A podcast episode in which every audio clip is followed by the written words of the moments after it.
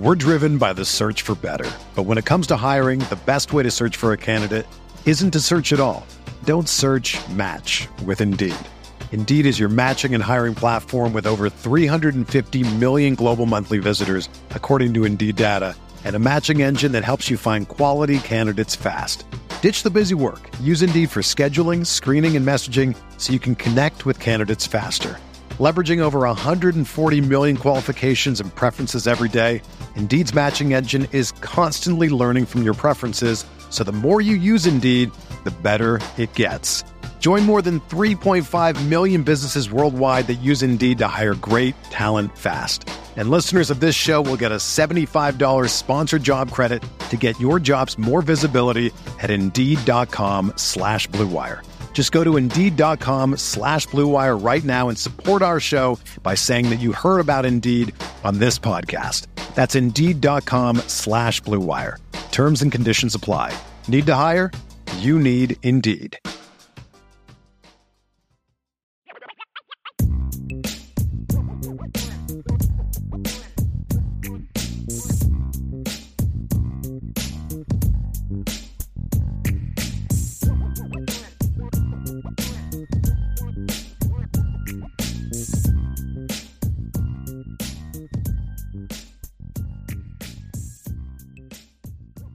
And a pleasant good afternoon to everyone out there in Irish Breakdown land. I am Vince D'Addario, and I am the football analyst here at Irish Breakdown.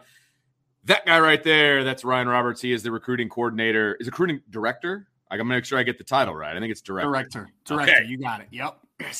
All right. He's the recruiting director at uh, Irish Breakdown, and it's the two of us today. We uh, we are Sans Brian Driskell, who's the publisher at Irish Breakdown and uh, we both got a text. It's going to be the two of you, and we're like, all right, we got this. So uh, it is a Friday free for all mailbag, everybody. So make sure you get your questions in. Uh, I will say that if you are a a longtime listener, a longtime fan of the Irish Breakdown podcast, I think it goes without saying that Ryan and I, our answers will not be as detailed as Brian. Brian is a much more detail oriented human being, and uh, so we need questions. We need you guys to pump out the questions for us, and I, we look we look very much forward to answering them uh, as well. So uh, we are. Uh, it's going to be a lot of fun. So let's let's just jump right in. You ready? All right, here we go. We can always count on John A one to jump in with some questions. So here we go. John says, "How much of a lead?" Does Jacob Lacey have at the nose tackle position? Is there a real threat to him if he's on his game? You want to try to take a stab at that one first? Yeah, yeah, and then I would love to hear your your um your little context from yesterday, Vince. Obviously, checking in on the uh, first practice. I I I would think, especially because obviously we heard that Howard Cross is kind of cross chain tra- uh, cross training, excuse me, at a couple different spots.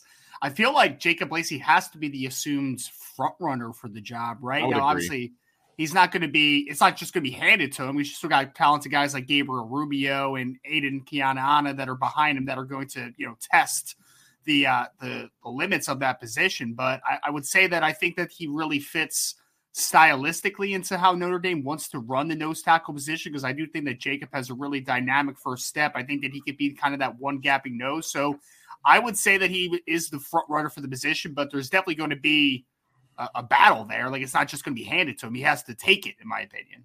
Yeah, no, I I completely excuse me, I completely agree with that. I think um I, I think you nailed the guys that are going to be you know in contention for that spot. And and again, I you know Marcus Freeman said it yesterday in his press conference that you know they're going to be at least eight deep on the defensive line. So I mean, there, there's going to be multiple guys rotating. Depends on if they're a three front or a four front, what that's going to look like. So um, you know, I, I think you hit the nail on the head. I, I think, um, you know, Howard Cross is going to get an opportunity there as well. Um, I think he might get a little nose, little three technique cross training as well. So um, it, it's going to be fun to see kind of how that shakes out. I there's a lot of question marks about the defensive line, to be honest with you, and I think nose might be the lead position of question right now. Um, and and again, you, the, the cross training thing is, I think, the most important part because you're going to see guys playing multiple positions, uh, depending on what they're trying to accomplish, who the competition is that they're playing against, you know, all of that. So I, I think it's going to be a lot of fun. Yeah, no, I think I think it's going to be interesting, and I think that you it's really too fun, Vince, because I mean you're going to have Howard Cross is a potential, who's what like six foot, two hundred seventy pounds. You're going to have Jacob Lacey, who's another smaller guy, around like 6'1", 6'2", 285. and then you got Gabriel Rubio, who's the biggest guy. It's like 6'5", yeah. 290. huge. Aidan's a big boy too. What's he like 6'2, 6'3, like 310, 315. So they got him listed at 310, yeah. 310, yeah. A lot of different body types, which makes it a really fascinating kind of battle because I mean, I would expect there to be a few different noses that will just play just because they kind of bring something different to the table. But it's going to be interesting to kind of just compare them because they're just stylistically so different than one another. We're driven by the search for better. But when it comes to hiring, the best way to search for a candidate isn't to search at all. Don't search match with Indeed. Indeed is your matching and hiring platform with over 350 million global monthly visitors, according to Indeed data, and a matching engine that helps you find quality candidates fast. Ditch the busy work. Use Indeed for scheduling, screening, and messaging so you can connect with candidates faster. Leveraging over 140 million qualifications and preferences every day, Indeed's matching engine is constantly learning from your preferences, so the more you use Indeed, the better it gets. Join more than 3.5 million businesses worldwide that use Indeed to hire great talent fast. And listeners of this show will get a $75 sponsored job credit to get your jobs more visibility at Indeed.com slash BlueWire. Just go to Indeed.com slash BlueWire right now and support our show by saying that you heard about Indeed on this podcast. That's Indeed.com slash BlueWire. Terms and conditions apply. Need to hire? You need Indeed. Another day is here and you're ready for it. What to wear? Check.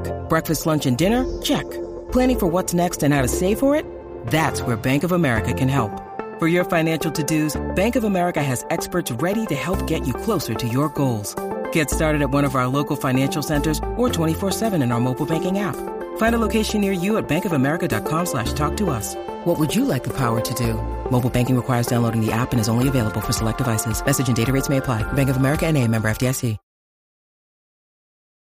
Let's move on to our next question. John says, getting Joe Wilkins back is huge. He's made a 100% recovery. Is now is he now the lead at W or is he pushing one of the younger players? I don't know that I would say anybody's the lead for anything, to be perfectly honest with you. I think having him back is huge. We talked about this a little bit yesterday when we were mm-hmm. going over our, our practice report. Eh, you know, having six scholarship receivers is going to make a huge difference uh, because you've got two quarterbacks that are competing for the starting job, and they're going to rotate between the ones and the twos. And you've got six receivers who all can legitimately play. And so they're going to be throwing to guys that they should be throwing to, right? And you're not going to have like the a random walk on, you know, in that fifth or sixth spot. So I think having him back just from the spring standpoint is huge. I don't, again, I wouldn't put anybody as far as as being a lead. Look, I, I think Braden Lenzy is probably going to be a starter. Uh, mm-hmm. But his his reps are going to be limited, right? He's not going to be a 60 rep guy, I wouldn't think, right? Uh, I, I, honestly, I think the the leader in the clubhouse right now of guys that are healthy is Lorenzo Styles. Like I, I think he's got the the biggest edge on anybody to uh, to be a starter. So I wouldn't put Joe as a leader. I would put him in the mix to for playing time right now. Yeah, yeah, no, I, I agree, and I, I, think that I it is big for Joe to have the spring, right? For I mean, for a couple different reasons. One, for his own sake of trying to find a role in the offense, because I mean, it's just it, obviously you have a couple of veterans coming back with him and Braden Lenzy who'll be in the spring, and then Avery Davis, who of course is still recovering from the injury. But those guys are going to be pushed. You mentioned Lorenzo yep. Styles. You can mention uh, Deion Colzie. I know Brian said that Jayden Thomas looked real good yesterday on the podcast. So there are some young guys that are coming, man, and I, I, definitely don't think that it's assumed right now that Joe Wilkins is going to gain the, you know, or be the lead for the for the starting spot at W. But it is good for him, one for depth purposes for the spring, because obviously that was a that was a position that was going to be a little light. But also it gives him an opportunity to compete, and he has obviously some experience coming back, and it's big for the room in the spring because obviously you're going to have Avery Davis who's going to have a voice, but he's not going to be participating. Having him and Braden Lenzy to help get these young guys going a little bit is going to be huge for the team just in general. So I wouldn't say it's necessarily that he was going to be able to take the lead because he's playing, but he obviously gives himself an opportunity to do so with, with his presence. Well, it's a Friday free for all mailbag, which means everything is on the table. And I know Tommy has asked this question multiple times, so I'm going to throw it up because he's asked it a bunch, and I want, I, frankly, I want to answer it.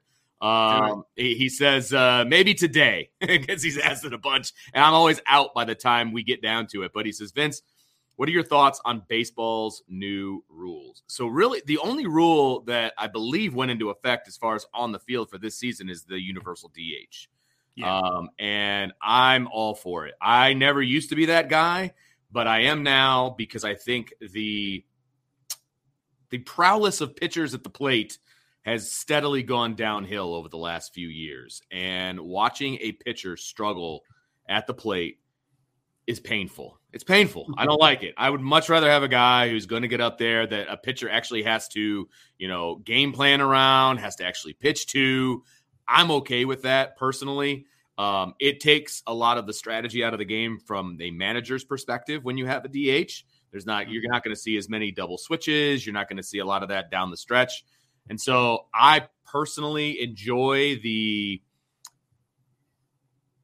the X's and O's of, of baseball managing. Like I, I, really enjoy that, you know, with the double switches and things. And so I'm going to miss strategy. That. Yeah, absolutely. I'm going to miss yeah. that part of it. But from a just a playing the game standpoint, uh, I, am happy that pitchers aren't going to be hitting anymore. I, I, heard a couple of those rules, man, that obviously didn't get implemented. But did you hear hmm. like the robo ump thing and stuff like oh, that? Oh yeah, is... way way against that. I mean, look, I'll give an umpire a hard time more than anybody, but just you can't take that out of the game. You you can't take right. the, the the the personal the the the error even. You just, you can't mm-hmm. take that out of the game. I'm sorry. Um, I, I, will always be against the robo umps. Um, you know, I, I don't like the expanding the size of the bases. They they talked about that, and they, they said that that's a safety thing. You know, it's going to be like softball where they've got the orange base. You know, that's like out of bounds. Yeah. That you actually, I, I nope, I'm not a big fan of that. Um, I actually don't like the shift. Um, they, they talked about they'll, they'll have the option next year, I believe, to ban the Eliminate shift. it. Yeah. yeah. I, I, don't like the shift. I mean, look, I, I, think about how I coach kids up, right? And we're in the mm-hmm. cage and we're like, hey, man, line drives up the middle, line drives up the middle. That's what I want. And, you know, in a big spot, you see a guy hit the ball right up the middle, and there's a guy that, like, that that's that's not baseball to me. And I, and I realize the analytics of it. I get it at the high school level, we don't have those kind of analytics, so we play it straight up. But um, the shift, I, I don't know. I just don't like the shift. Call me old school, but I'm not a big fan of the shift. Yeah, well, I mean, it takes a little a little away from just the skill of it, right? Because obviously, yes. like you're saying, hit it up the middle, go the other way mm-hmm. against the shift. Like it, I mean, I love the human element to baseball because for me, baseball is a, is a much slower paced game, so it's about strategy, right? Yes, it's about absolutely. the next step. And I, am live right side of Philadelphia, so I've been a Phillies fan my entire life. So I've always had pitchers hitting and double switches and that that type of strategy. And I mean, what are we just going to eliminate managers at some point yeah. because they don't really have to make any decisions soon here, right? Like, no, you're not wrong. And I a lot of times, even coaching high school, we have the DH and so once the lineup is set, it's like, well, we just kind of roll here, you know, and, and obviously you make pitching changes and things like that. But in high school, your pitchers are your best players anyway. So you're basically taking your pitcher and you're probably putting them at shortstop or whatever. So, um, but yeah, it, it takes the strategy out of it, which I don't like. But from a viewer standpoint, oh man, watching pitchers flail up there at the plate is just embarrassing. It's embarrassing, it man. It's just oh Bar- Bartolo Colon, man, worst I've ever seen. So bad. Oh yes. my god. Oh. I'm with you on that one. So great question, Tommy. I'm glad I could finally get to it for you. Again, it's a Friday free for all, so here we go. John says, Can the 22 O line group match the 20 O line level of play? Is that fair to ask? interesting question. Okay, so 20, obviously, we're talking about Liam Eichenberg, Robert Hainsey, Aaron yeah. Banks. It's a really good group. Jarrett Patterson. Uh, and Tommy Kraemer. I almost forgot about Tommy. Um, it's, I mean, that was a really good group, man. I think the one thing that they had, obviously, is they were very experienced. That was a very yep. senior laden team. I mean, you had, of course, Jarrett, who was only a redshirt sophomore, but even he was a second year starter at that point, right at center. So, can it match it? I think it could get close because I think talent level, they're I mean, they might be have more talent across the board on this year's given talent. Yeah, right. Right. Exactly. But the thing about offensive line play is that the longer you play with in with the same guys, that's where that cohesion works in, right? That's where that development comes.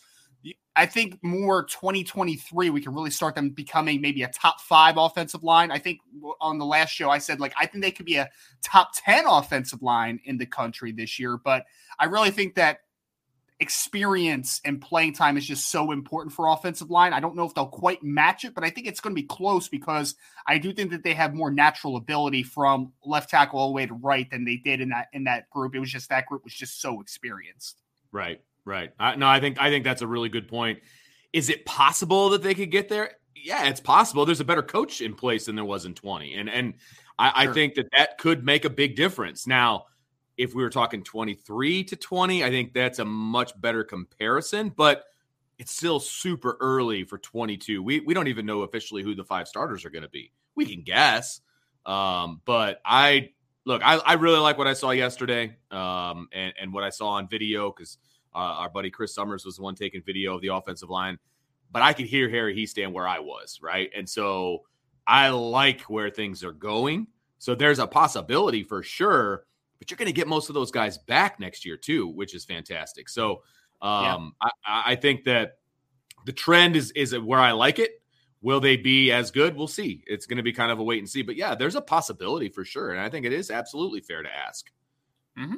Yeah, no, it's a, it's a great question. I just, I mean, again, like I think the 2023 group, when we're talking about Blake Fisher being a junior, Joe Alt being a junior, Rocco Spindler maybe moving into the starting lineup as a junior. You're talking about Andrew Kristofic maybe even back, be, maybe being back for a fifth year. Like I think that's yeah. where that step gets taken from potential top 10 offensive line to top five. But like you said, anything's possible with the talent level up front and Coach Hiestand coaching. Right. Exactly. Absolutely correct.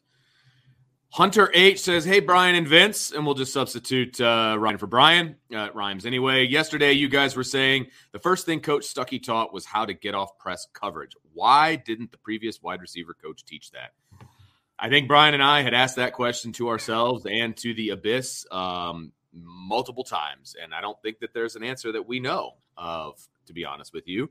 Um, maybe it was taught, but it wasn't emphasized. Uh, let's let's put it that way. We talked a lot yesterday about what your emphasis is. And because that was one of the first drills that they worked on, clearly that is an emphasis, right? It clearly was not an emphasis in the past because they were not good at it and it was across the board. It wasn't just one or two guys. So um, it's just it not what was emphasized. And I, I without sitting down and asking Del Alexander why he didn't coach that up and why it wasn't an emphasis, I don't know the answer. And we're we just we're going to be stuck speculating. Yeah, it's so bizarre, right? Because I mean, I know you have a high school football coaching background. I coached high school football too. It's just like yeah. that's, that's just a thing you do every single day. You know, the deep exactly. press. Like it's yeah. not. It's not, like, it's not like it's something that's like super advanced. Like that's just right. something you teach. So yes, just very confusing on that one. I'm I'm with you, man. I I don't know. I don't know. Ryan and Vince, is it too much to ask for an offense that will pound you on the ground and burn you through the air? the short answer is no, it's not too much to ask. And based on Marcus Freeman's comments at his press conference, he wants a team that can run the ball and stop the run. So I think there's going to be an emphasis on pounding you. Uh, I think that is going to be an emphasis. And no matter whether it's Drew Pyne or whether it's Tyler Buchner, they have the ability to burn you, excuse me, through the air as well. So uh, it's not too much to ask. I think the pieces are there. I think the weapons are there. It just all has to come together. Yeah, and I, I think you saw a changing of ideology of offense last year in the bowl game with with uh, Coach Rees taking over. You know, with without any hindrance to how he calls plays, right? So I think that there's definitely going to be more of an emphasis to create explosive plays. To your point, Skylar, and I think that you will see that the ground game is going to be very dependent on. I mean, one of the biggest things, obviously, is offensive line play was not up to par last year. And now they have Coach Hiestand coming back. In theory, your offensive line should be improved. You certainly have talent at running back with Chris Tyree and Audric Estime and Logan Diggs and that group and Jadarian Price coming in. So the, the ground game should be improved. And I think there is going to be more of a point of emphasis of be, of creating explosive plays in the passing game just based upon Coach Rees really kind of putting his stamp on this offense, hopefully. Right. Absolutely. John has another one. He says, Is Cam Hart in a similar situation to Kyle Hamilton last spring with his injury, or is it different because of other factors? It's a different position, the current skill level, et cetera. You want to tackle this one first? Yeah. Um, is it a similar position? Um, I, I wouldn't say exactly because I mean Kyle Hamilton was going into the third year, and obviously he could still get better as well. So I'm not saying that he can't get any better and he doesn't need spring but he's more of a closer to a finished product, right? Like you don't want him to to have an injury in the spring where it would be a recurring issue. Cam Hart is obviously recovering from an, uh, an off-season surgery, and he is a player that can still get better. He's still only entering his right. second year as a starting player. So I do think it's a little different, John. I think that there is I understand where you're – your mindset's coming from and why it would be similar because you know being held out in defensive backs and, and I totally get it, but I think Cam Hart is in a different spot in his career than what Kyle was last year, if that makes sense. Mm-hmm. Absolutely, I, I, think that's they they're not the same player. I mean, Kyle Hamilton was an All American type player. Cam Hart's not there yet, right? So I think the developmental piece it would have been beneficial for Cam Hart to be there this spring. I mean, now it gives other guys opportunities, obviously, and that that's awesome. Um, but yeah, I mean, I, I, it, it's not, it's similar in the fact that he's a returning starter and he doesn't really have anything to prove per se. I mean, he's going to start next year, right? Uh, regardless of the fact that he's out in the spring. But I think that might be where the similarities end, to be honest with you. At least that's the way I see it. I, I think there's more room for improvement for Cam Hart than there would have been for for Kyle Hamilton. Um, but I, I see where you're coming from, John, for sure. Uh, but I, I, I personally wish Cam Hart was out there. But, you know. And I think uh, one of the last ones from John. If Tyler Buchner is as good as you think he will, uh, he is, will his play the next two seasons match or pass the impact of Brady Quinn? Breaks? What breaks? I love great. that, John. I love that. I mean, I mean, obviously Brady was you know going into his first year under Coach Weis had played a little bit of football the last two years, right? Like I think the year before that he threw like 18 touchdowns, so like he had played football. He was entering his junior year, so it's a little bit of a different situation. But I think that ultimately, especially in year two of Tyler Buchner as a starter, so we're talking 2023, I think that the impact could be higher because you're talking about a guy that's not only going to have the ability to stretch defense through the uh, in, as a passer, but also the running game, right? Because Brady Brady was a good athlete, but he was still a pocket quarterback. He wasn't yes. a guy that was going to do design run and some work out of structure a ton. The, Tyler gives you a different type of impact. So I do think that long term over the next couple years, it could possibly be better than Brady from a from the, the perspective that he can impact the game in different ways and more ways than a Brady Quinn can. So I think the upside is there for sure. Obviously, we need to see it, you know, become tangible this year, but I think that the talent level of Tyler Buchner is certainly there. So I expect it to happen, uh, especially with this coaching staff that has been assembled. Got a good one from uh, Q Kibbs. He says, What non starter do you think will have the biggest production on both sides of the ball? I'm going with Bauer and Evans. That's an interesting take right there at the end. Um, this is yeah. a good one. And since I was reading the questions, and I, I, I kind of got a head start on this one, so I'll let you think for a second. But um, I'm going to go with Prince Kollie on defense because I'm not sure he's going to be a starter this year, right? But I think he's going to get a lot of playing time. So I'm going to go Prince Kollie on defense.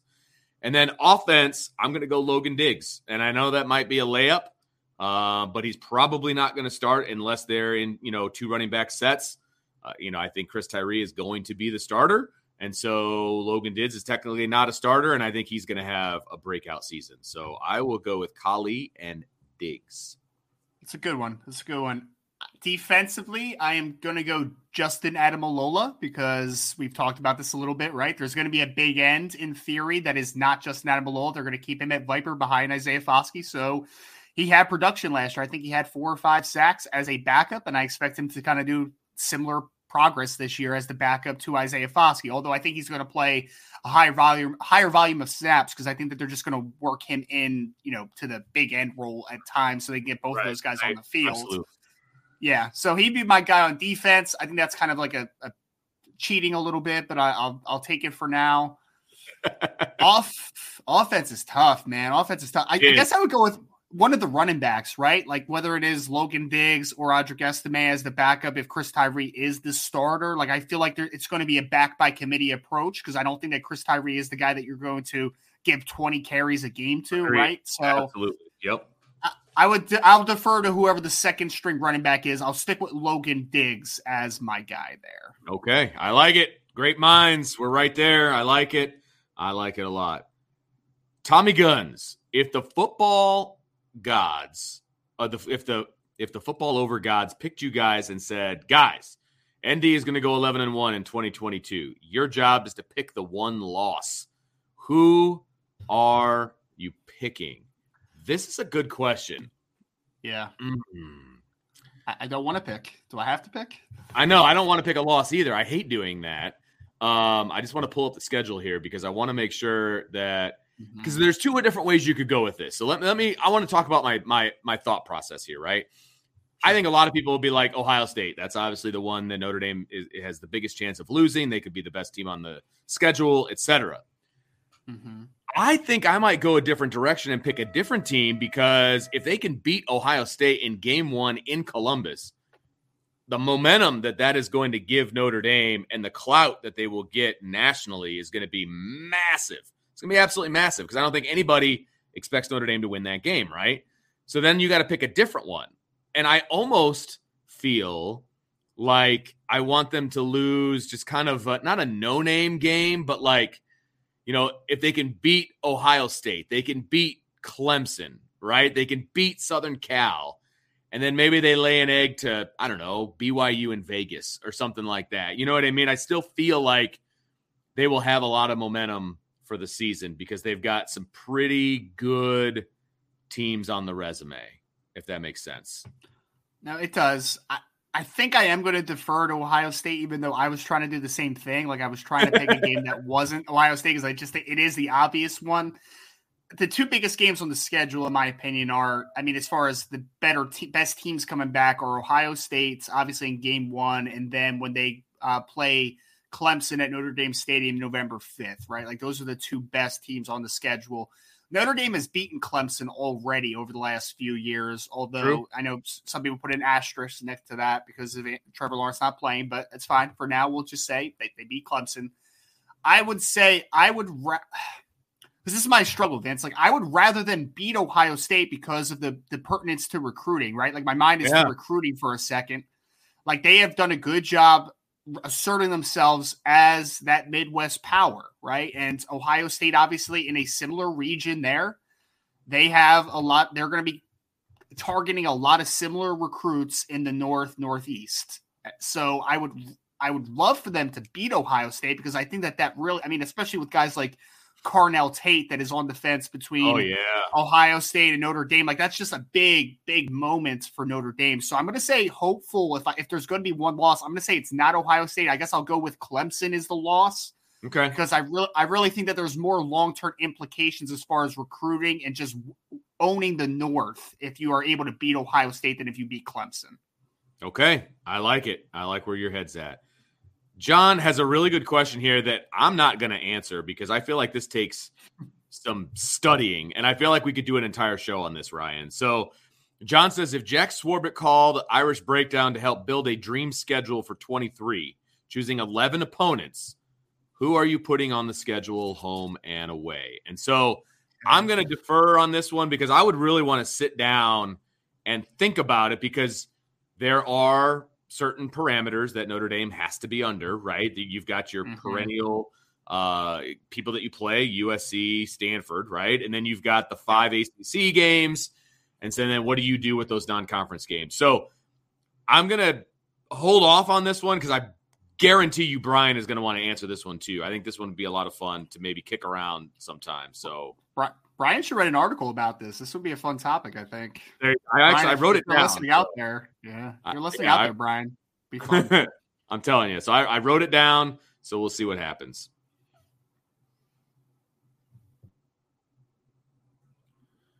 Jojo Pineda says, Happy Friday, guys. IB Nation and Vince's favorite hour. No doubt about that. The offer to Eli Bowen.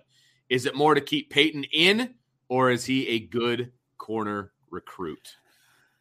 It's a great question, Jojo. I'll say this. Okay. Me and Brian have talked about this before that, you know, we have talked extensively about Peyton Bowen seeming to be a little, I don't want to say flaky, but, you know, he's a commit, obviously, in the 2023 class out of Denton Guyer, and he's a top 50 type of recruits.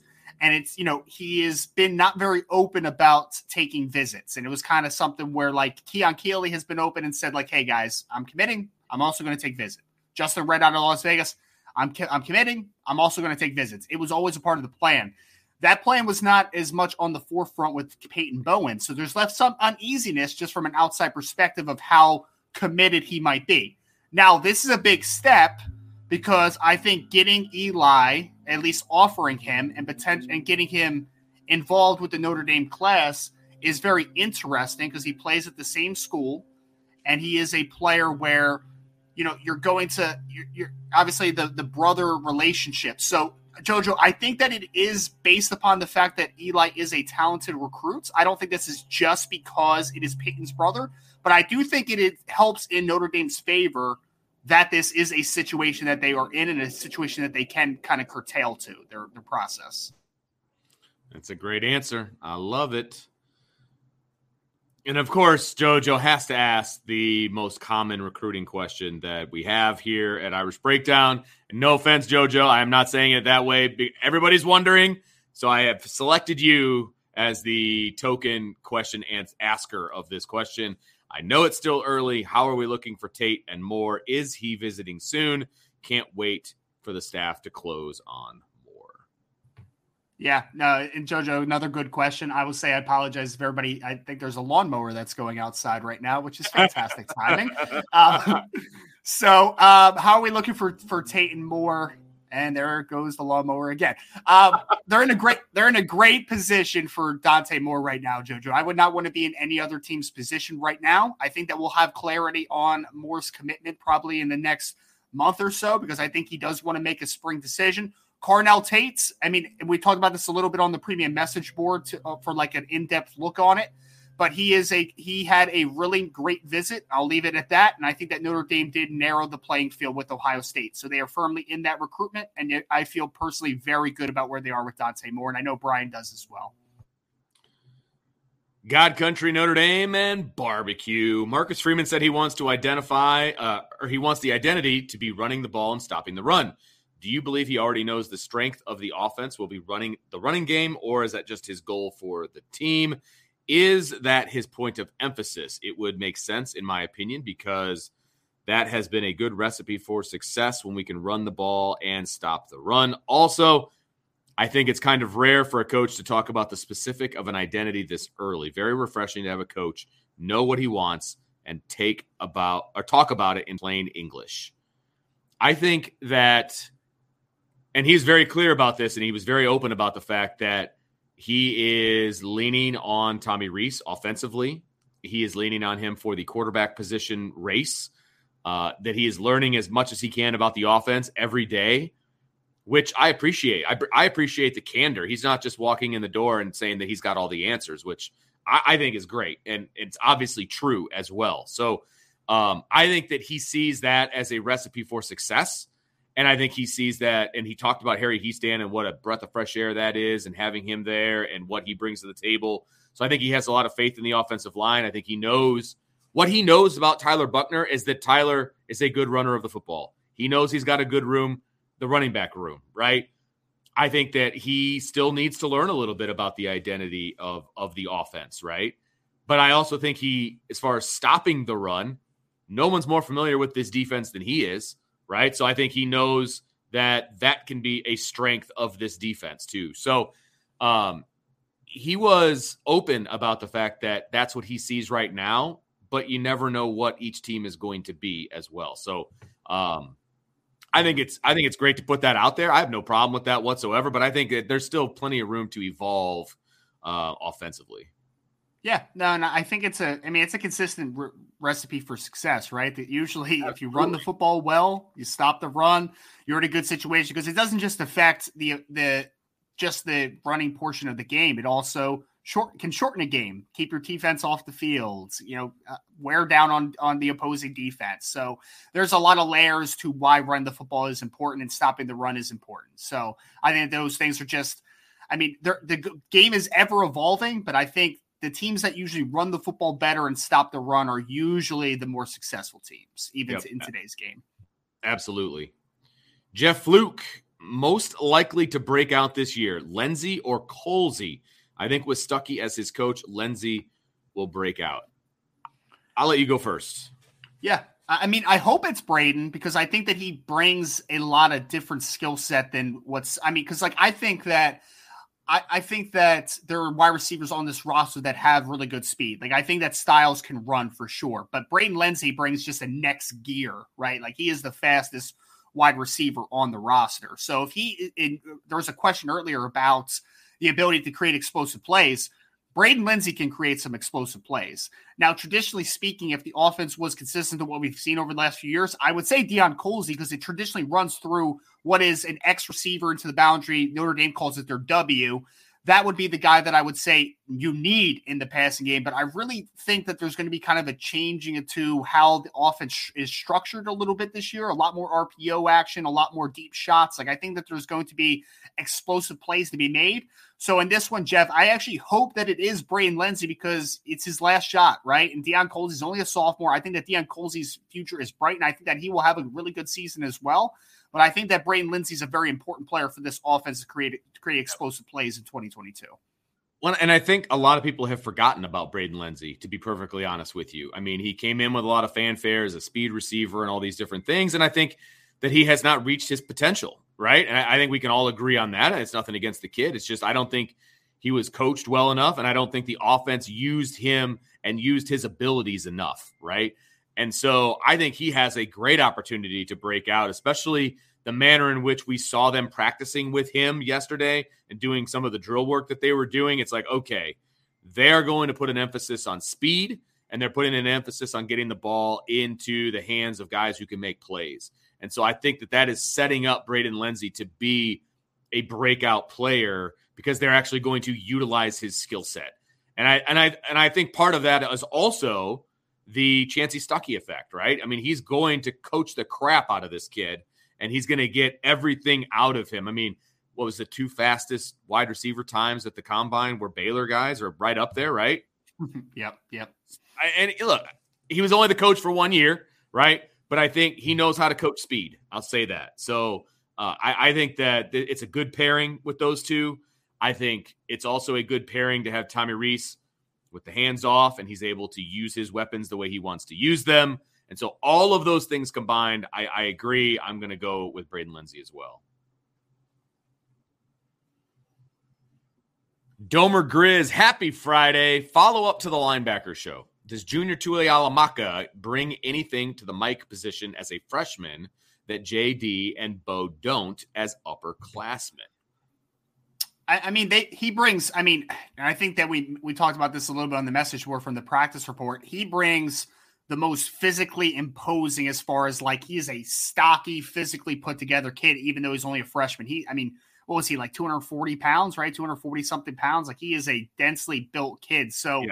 he brings, I think, a little more thump than both of them. But uh, again, this is a conversation where playing time and experience does matter, right? So can Junior come in and compete? Absolutely. Can he compete? But I don't, uh, Sure, but I don't necessarily think that he's going to unseat JD or Bo at least as a true freshman because I just think that there is things at any position where the playing time matters, right? The experience matters, and I really do think that people are kind of underestimating JD. I mean, who just had hundred plus tackles after being thrust into the starting spot after Marist Liufau looked like he was going to be the breakout star. So I don't think anybody in this is a foregone conclusion that they are going to be the guy because I think that JD is going to have to compete as well to be the guy against some of the talent that they have. But I do think that Junior brings uh, Domer Grizz a little bit more thump because I just think he's a little little better put together as far as just being a bigger, denser dude. But I don't know if I necessarily think that he's going to unseat or challenge this year. But I think that he's going to, you know, just kind of I think it's it's this year is about maturation and about incrementization, right? Like he needs to kind of get implemented into the weight room, get implemented into the practice facility, and, and get those reps because I think that his future is bright, but I don't know if necessarily he brings more to the table this season than JD or Bo. Domer also wants to know Is Donovan Hinish a summer enrollee? I haven't heard his name much, but with so many beasts already on the defensive line, do you expect he'll ever make an impact? Kurt benefited from the no depth early on in his career. It's an interesting. I mean, so he is not enrolled, right? He was not. I don't think right. he was one of the early enrollees, so he is not. Um, it, it's a great question because, like you said, Kurt kind of walked into a more advantageous position with there just being a lack of depth. I yeah. think that Donovan is going to have a tougher time. I am kind of interested to see Donovan because he's not the same player as as his brother, right? He's a little longer, a little not quite as as dense as Kurt. So Kurt was like a true nose. I think Donovan could play a couple different positions up front, which Notre Dame wants to be more multiple uh, under Coach Freeman and now Coach Golden with how their fronts kind of look. So I think he's an interesting long term player, but I, I, definitely don't think that he plays as much, especially early on, as Kurt, because like you said, Kurt fell into a pretty pretty good situation for playing time early. Yeah, and I, and I think that his work ethic is going to be the key, right? He's not going to he's not going to get the early playing time that his brother did because of all of the reasons that you just stated. Uh, but his relentless work ethic that I believe that Coach Elston believes that he has, right, and, and from that family, etc. He'll get on the field. I, I, I, unless injuries derail his career, you know, he might not get on the field until he's a fourth year player or a fifth year player, right? But I have a feeling that he's going to stick it out and he's going to work his butt off to get on the field, right? And so, again, I'm I'm with you. I want to see what he looks like and how he looks in comparison to those other guys.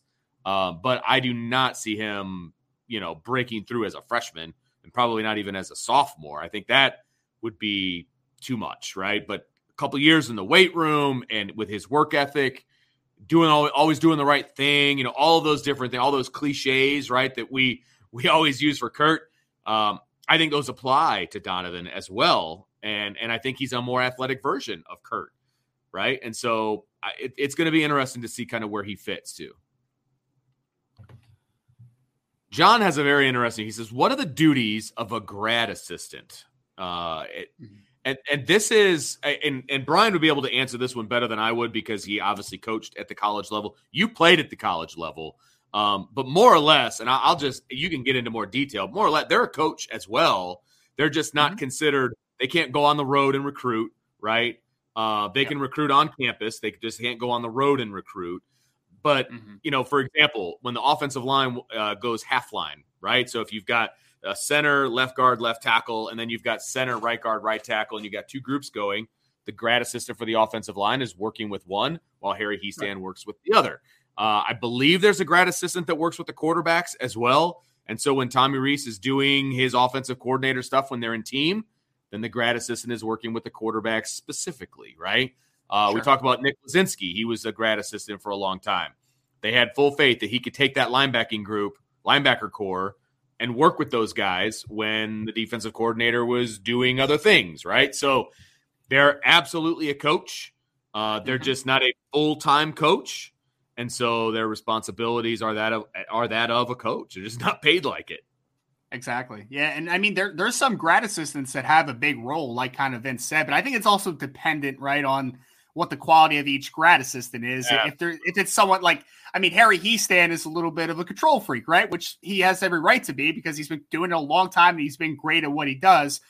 With him for a, uh, having a grad assistant uh, for theory, like he might not give them as much freedom to do right. a, a, drill off to the side. They might get not give them as much freedom to just help with practice plans and do all that type of stuff. So they, they are absolutely eh, like Vince said, they are a great resource to have if the, if you have the trust in it. Sometimes it's just you know how much does a particular coach trust some of the grad assistants, but in theory, like you said, I mean they're not going off campus to recruit. They're going to do some of that due diligence on eh, on the on the uh, on the campus when when recruits do make trips but it's you know just a typical thing. Like they're just they're a part of the practice scheduling. They're part of the practice procedures. They do everything that you would expect a coach to do.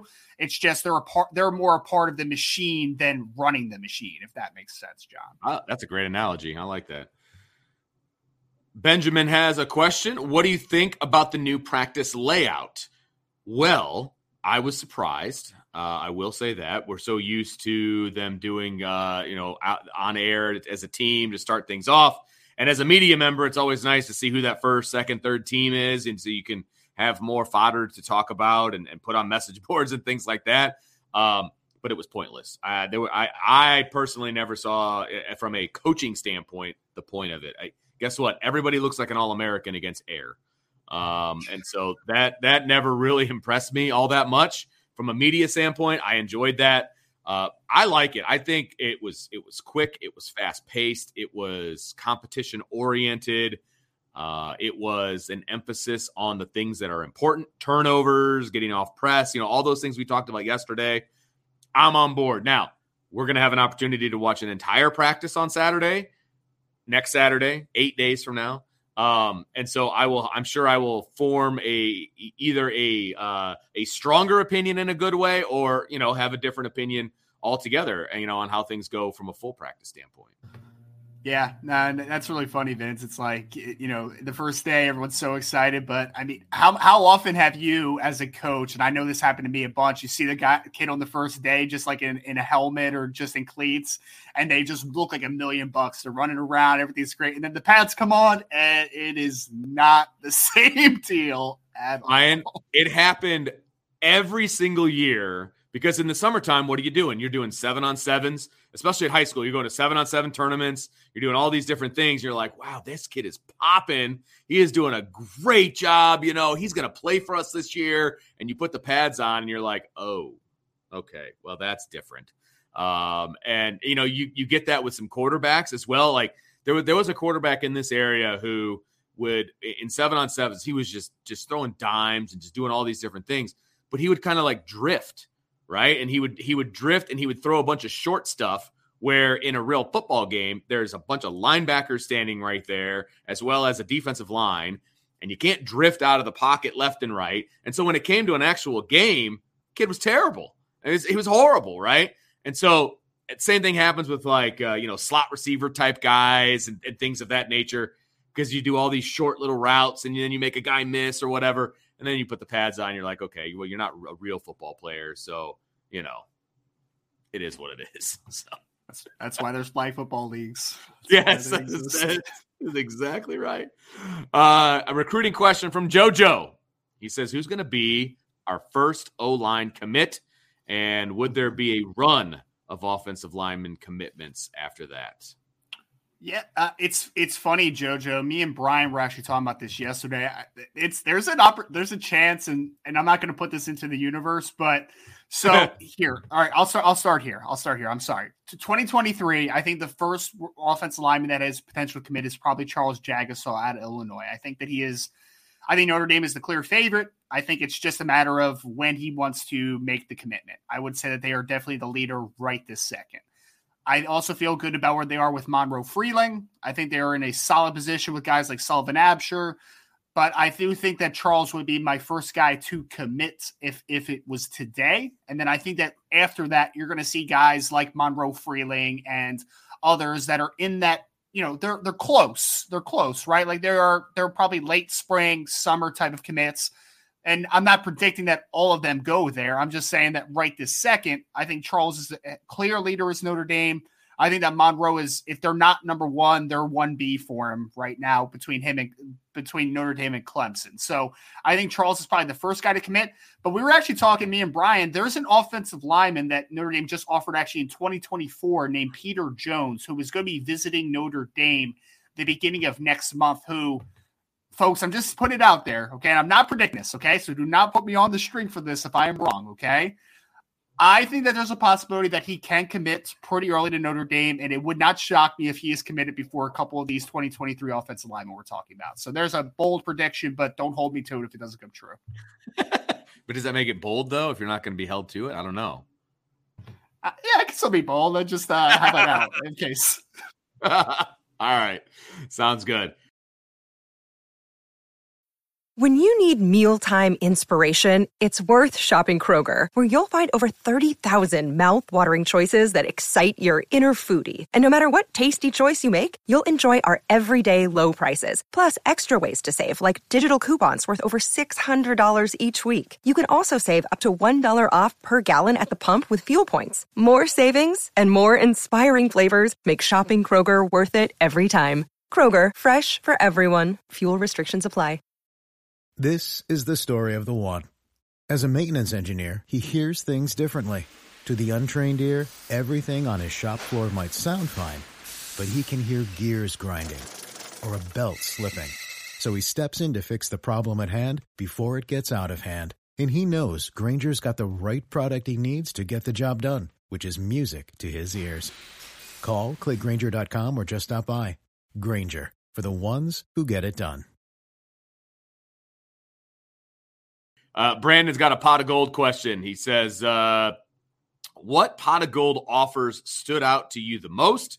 And who are the impact talents? Uh, yeah, who are the impact talents Notre Dame has a shot with, in your opinion?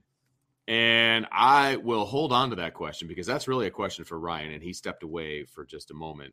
Uh, Brian wants to know if I was talking trash about him with him not on the show. And then, of course, all of you came to his defense. So thank you for that. Uh, but no, I wasn't talking about. I said he was a very detailed question answerer, which I think is accurate. But, you know, so yeah, I was talking about the boss man, the boss man on the show. Absolutely. So uh, I believe Ryan is back, and so we got a pot of gold question. Ryan, he says, uh, "What pot of gold offer stood out to you the most, and who are the impact talents Notre Dame has a shot with, in your opinion?" Um, yes. So Brandon, who are so that stood out the most? I'll tell you what, man. I, I did a lot of deep diving into some of these guys because we had a little bit of a you know tip of who are a couple of the players that may be getting the pot of golds a little prior. So couple guys that really stood out to me. There's this young man named Z- Zion Reagans, and I, I probably pronounced the name wrong, but he's a wide receiver out of Georgia. Vince, as a freshman, this kid ran 10 3 7 in the 100 meters and 22 29 in the 200. So this kid is quite fast. I, I, he's a player that I, I talked to a little briefly. I think he is a young man that is going to want to participate in both football and track, most likely um, on the next level. So we'll see what wow. that could mean for Notre Dame. But he is a very, very talented player. I just spoke to Landon Thomas, who is a tight end in uh, in 2024, obviously out of Georgia. He is rated, I believe, by 24/7 Sports as the number one tight end in the class, and he is a fantastic player out of Colquitt County. I actually just watched his film before I hopped on here. Peter Jones was a guy offensive tackle that I mentioned a little bit. He's out of Malvern Prep in Pennsylvania, 6'5, 295. Uh, player that Coach Hiestand is on very early and likes him a ton. And there's, I mean, the defensive backboard uh, from, just in general, man, is is a really talented group. I mean, you got guys on there like Braden Lee out of Maryland, who I think is a really talented player. Ellis Robertson, uh, Caleb Beasley, who's a guy that we've had a we actually had a, a little piece on prior to even the uh, getting offered. So there's I've had the opportunities to talk to a lot of different players. Um, Nigel Smith's one of my favorite players that I've watched and talked to so far out of Texas. He's a big defensive lineman who I think is eventually going to be a three tech, but right now he's 6'5", 265 pounds, and he is um, like I said out of Texas, had 10 sacks I think as a sophomore. He works with Sean Smith, who is a former NFL defensive lineman who I know a little bit. So a lot of talented players, man. I think it was like 50 offers or so that went out yesterday. So I'm still trying to get the full context of every single player, but those are a few guys that really stood out because it's been a lot of deep dive and and uh, you know you know talking to players and trying to figure out a little bit of backstory stuff for them right now. So it's uh it's been a whirlwind, but it's been a lot of fun. Just when you thought your work was done, right? It just amps right back up. Vince, I wrote, I put it out there yesterday uh, just to like mess around, but I wrote 12 articles yesterday, man. That was the most I've ever written in my life. And it was nuts, man. Was See, yeah. it's a good thing Brian got you on salary, right? yeah, I, I, I earned my yeah. paycheck yesterday, yeah. man. I earned it yesterday. That's right. That's right. Oh man, I'm gonna let you read this one because I will butcher sure. these two names. So you sure. go, buddy. All right, we got uh, Charles Jagusah versus Samson Okunlola, who is more complete right now, who has the highest upside. Uh, I think I would take Okunlola in both categories, to be honest. So Jagusah's out of Illinois, Okunlola's out of Massachusetts. So they are both big kids. Samson's right around six foot six, 300 pounds, 295, somewhere in that ballpark. Jagusah's listed at like six six, 308. So he's a little more – I think, physically put together. Although Samson's obviously a big kid as well. They both have incredible length. I think in the ideal world, though, Samson is the long term offensive tackle, and Jagusah is probably right tackle or inside to guard. But I think that both are tremendous prospects. But I do think right now, Okunlola is a better pass protector than Jagusah. Jagusah might be a better run blocker, but I think that Okunlola is, is good in both areas right now. And Jagusah is a little more of a work in progress from a technical standpoint as a pass blocker. So I would take Okunlola as complete right now. And I think that Okunlola has maybe the highest upside of any offensive lineman in the 2023 class because he's, I mean, he is 6'6, 300 pounds vines for arms. Supposedly has like a seven one wingspan, and he's got really good foot quickness. So I, I think I would take Oak, uh, Lola in both of those um, both of those right. aspects. All right, good deal. Domer Grizz back in the saddle. It says, "What position group are you the least curious to see during the blue gold game? Obviously, we all want to see the O line, wide receivers, quarterbacks, etc. But who's last on the list? For me, it's tight end. I I know." That's a good one. Yeah. That's I know pretty much what I'm going to get from the tight end position. Um, and so I am not overly enthusiastic. I shouldn't say I'm not overly enthusiastic. It's the lead, it's the bottom of the list for me. Yeah, that's got to be the answer, right? It's got to be the answer. It's just a lot of question marks all around, right? Yeah, I was even thinking about defensive line since you know a couple. Obviously, Foskey and and Ademilola are going to be Jayson Ademilola. That is, are going to be limited. So it's like does that matter as much? But then I do want to see the depth though that's behind right. them. So absolutely, yeah, I think it's tight end. I think it's tight ends because I mean, you I mean, we all want to know who, commodity. Yeah, I mean, we all want to know who the number two guy is going to be because sure. uh, I, I think that's going to be important. But I mean, I I have faith in whoever gets that spot, so I, am not that worried about it. I, and I would typically say like a kicker or a punter, but that's a big Ooh. question mark for Notre Dame this year too. So yeah, that's true. That's true. Timothy Miller says, How will Notre Dame's offensive line match up against Ohio State's defensive line? Neither one was great last year. Who wins the battle? This is an interesting one, and this is going to sound very rose colored glasses of me, but I'm going to say the Notre Dame offensive line for two reasons. Number one, I think they're they're with the new coach and with the experience that they're bringing back from last year to this year. I think it's going to be a huge upgrade off, off on the offensive line.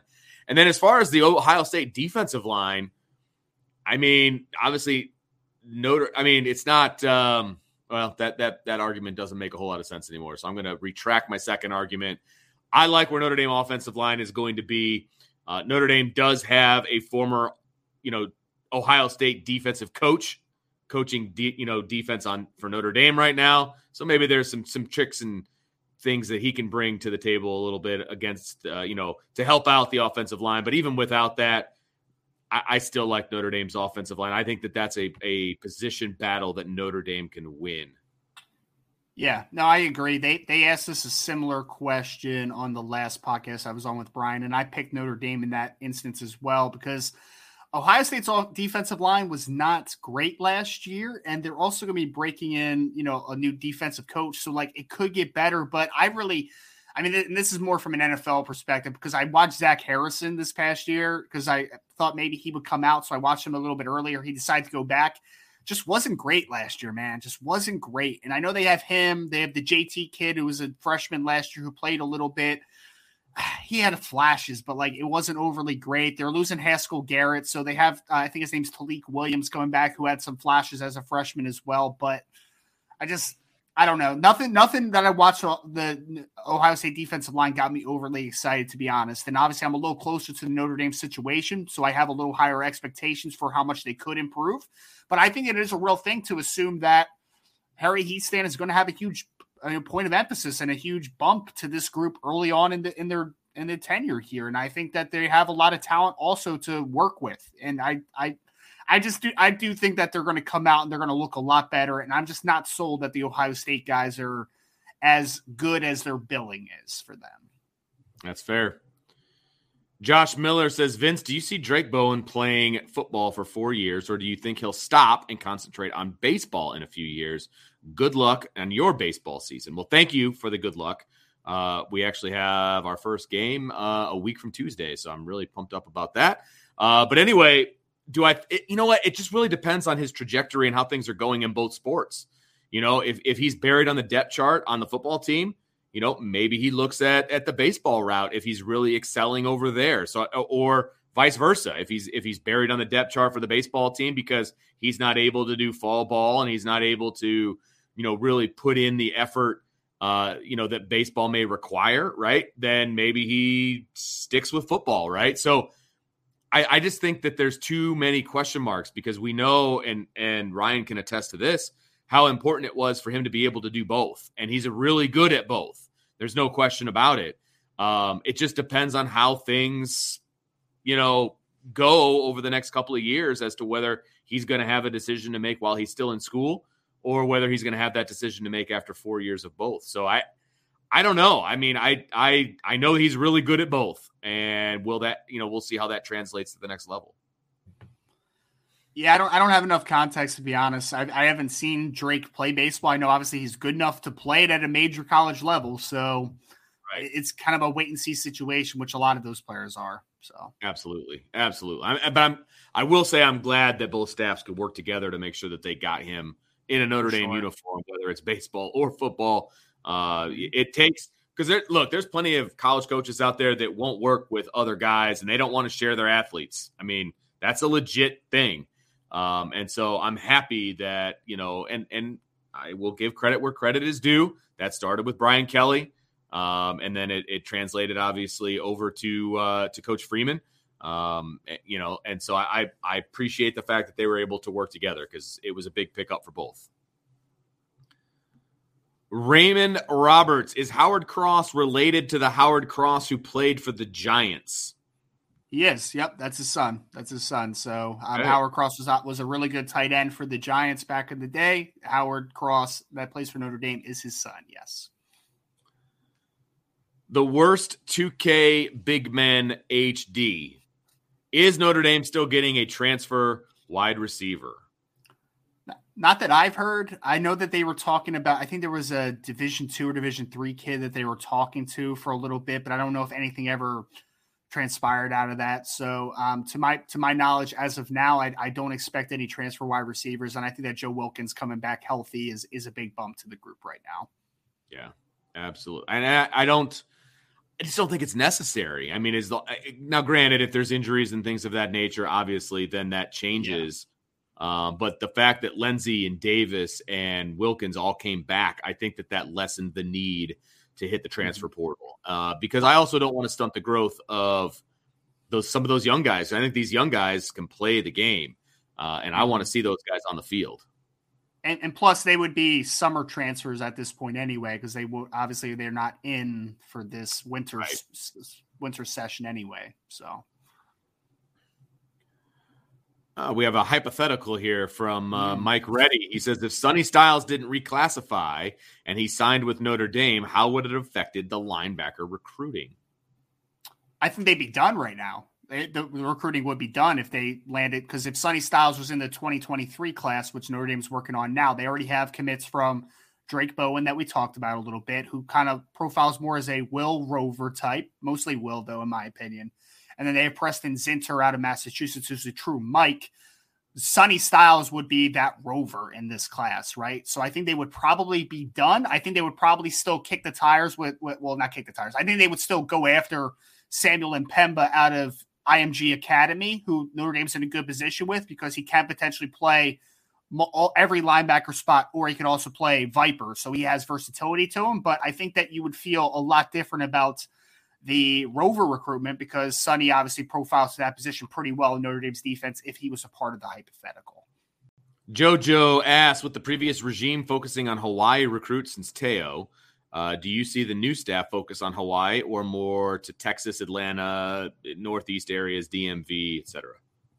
Well, for this for this cycle for 2023, I think Northeast has been a big priority because this is kind of a I mean, Brian's talked about this a bunch. This is kind of a, a, odd year in the sense that there is a lot of northeastern talents. Like we talk, keep talking about Dante Moore. It's not often that there is a quarterback that is a five star status that's playing football two hours away from Notre Dame, right? And they've hit Massachusetts very hard so far, and, and you know, a big kick in the tires with a lot of guys up there like Samson Okunlola. They have Preston Zinter in the class. They like Ronan Hannafin. They are uh, recruiting um, Traore, the defensive end out, out, of, out of Massachusetts as well. So I think JoJo for this next cycle, Northeast is, is a big thing. I think that the DMV, the the Delaware, Maryland, Virginia area is going to be huge as well. They're on guys like um, like Jason Moore and Devin Houston, the guys that are from that area. So I think that they have a big priority in the DMV. And I think Texas, especially, has been a big priority because I did an article for Irish Breakdown, I think last week or the week before, where I just talked about Notre Dame's uh, f- fingerprints on Texas. And it was so I took the last 10 cycles for Notre Dame. The first five of those cycles, they had signed nine players out of the state of Texas in five years, nine in five years, which is a solid number. The next, the last five, the previous five years, they had only signed three Texas players in five years, which I kind of just showed you that Notre Dame just left Texas for whatever reason. And this year now, you're seeing it. They already have Peyton Bowen that is committed in the class, the safety out of Denton Guyer. They are on Braylon James out of Del Val in Texas, who uh, they feel really good about right now. They're still recruiting uh, guys like Jaden Greathouse. Malik Muhammad was a guy that's on the board. They've cooled on him a little bit, but they are still kind of doing their due diligence in Texas. So I do think Texas is a big priority. I think DMV is a priority for, for sure. And I think that 2023, especially – the Northeast is a huge priority because it's just kind of an abnormal year for that for that for the recruiting in that area. We did have a super chat, Ryan, that I wanted to get to, and I apologize for not getting to it sooner. But our guy Brandon, uh, so thank you for the super chat. It's, and I think he asked this question a little earlier, and then he added it to a super chat, but he kind of slightly changed it. So you can take this whatever direction you want. Uh, what offers from yesterday stood out to you the most? Who are the impact players Notre Dame needs to have at the top of their board in 24, and who are your favorites? Yeah, I mean, I feel like I can give you a favorite probably at almost every position. A couple of the guys I talked about already talked about Zion Reagans out of Georgia, who's a 10 300 meter guy as a as a freshman over there in Georgia, and he's a very athletic, fast wide receiver. He's a guy that stood out to me just on that on that sense. Micah Hudson's a wide receiver out of Texas, and we just talked a little bit about their their authority in Texas. They need to obviously keep recruiting their, them big time. Emmett Mosley is a corner, uh, is a wide receiver out of California who also can play defensive back on the next level. And he's a player that his father played for Notre Dame during the 90s. So he had, and his mom actually played on the soccer team, and I think was the all time leading scorer for the soccer team as well. So he's obviously a legacy kid. Tyseer Denmark is another wide receiver out of Pennsylvania. He's Roman Catholic. If you guys are familiar with Roman Catholic, that's where Will Fuller came from. And he's a dynamic wide receiver in his own right. Landon Thomas is a guy that I think they're going to have high interest in, the tight end out of Georgia, who's a really talented football player. Peter Jones is an offensive tackle out of Malvern in Pennsylvania that Notre Dame is on early. That's a really talented football player. I really like where Notre Dame is early with Elijah Rushing, who's a, a defensive end um, out out west, and he's a long six five six six pass rusher. Nigel Smith, I think, is going to be a huge priority in the class of defensive tackle. Um, yeah, so there's there's a few of the guys. I, I, went a little more overboard than I was planning to, but there's uh, there's a few names for you, Brandon. I, I, sent you a message, Ryan. Um, okay, you check that for me. This is an interesting one. Uh, Rob Lobo one two three says, "How long does Notre Dame wait for Tommy Rees to be an elite offensive coordinator? It has it has to be this season, right? Three years should be long enough to know if he has the chops." I think that this is a very very legitimate question based on how long he's been at Notre Dame and how and how they pursued him to stick around at Notre Dame after only two years of being the coordinator. I think it was two years, right? Um, I, I think this year is going to tell us a lot. I really do. Now, I will say that I do think that he has the chops. I, will agree with Brian in that I think he did get the job a little bit early. Um, I, I, would like him. I, I, would have liked him to be the offensive coordinator, you know, someplace else first, and then coming over to Notre Dame. Um, I, that that would have been great. But at the same time, he has settled into the job uh, based on some conversations and things of that nature. I do think he has the chops, but we need to see it. And I and I think this year, having the offense officially 100% to himself, no more excuses. Right? We talked about Mike Mickens and the fact that he doesn't have any more excuses, right? I, I think the same thing applies here. I don't, there's no more excuses for Tommy Rees. Let's see what happens this season. Uh, but I, I, think this is a huge season for Tommy Rees as an offensive coordinator. Yeah, I agree. And and you know, there's been the excuse that he was kind of, you know, stunted a little bit under Brian Kelly, just kind of abiding by what he wanted. So this is his first opportunity to show that when he's ability to be creative and to really put his imprint he can do it. So I'm excited to see what Tommy does this season. No question.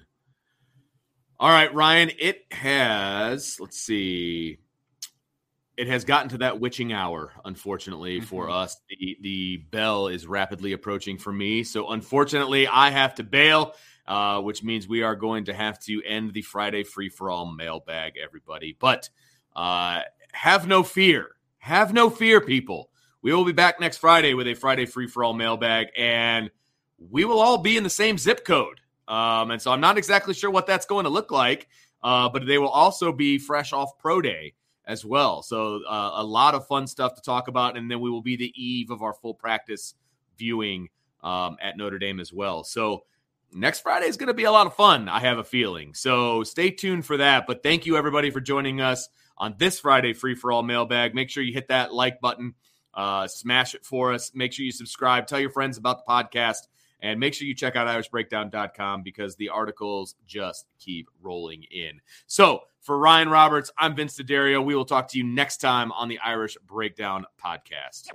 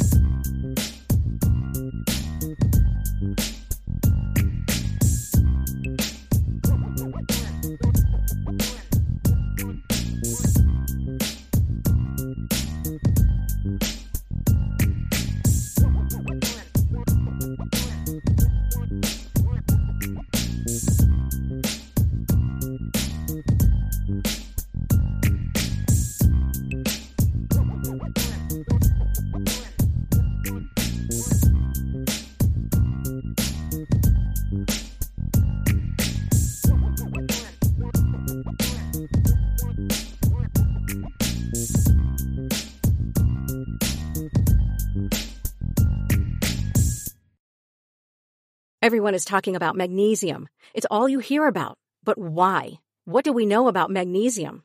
Well, magnesium is the number one mineral that 75% of Americans are deficient in. If you are a woman over 35, magnesium will help you rediscover balance, energy, and vitality. Magnesium supports more than 300 enzymatic reactions in your body, including those involved in hormonal balance. From functional medicine doctors to mental well-being and female hormone experts, we all know that magnesium is the one mineral to improve all aspects of well-being and health. But which one? Magnesium Breakthrough from Bioptimizers, the trusted choice recommended by leading experts with seven best absorbed forms of magnesium to ensure your body receives the support it needs for overall well-being. Go to bioptimizers.com slash balance today and use code BALANCE10 for 10% off. Support your journey to wellness at B-I-O-P-T-I-M-I-Z-E-R-S dot com forward slash balance. Magnesium Breakthrough from Bioptimizers, your foundation to optimal health and vitality.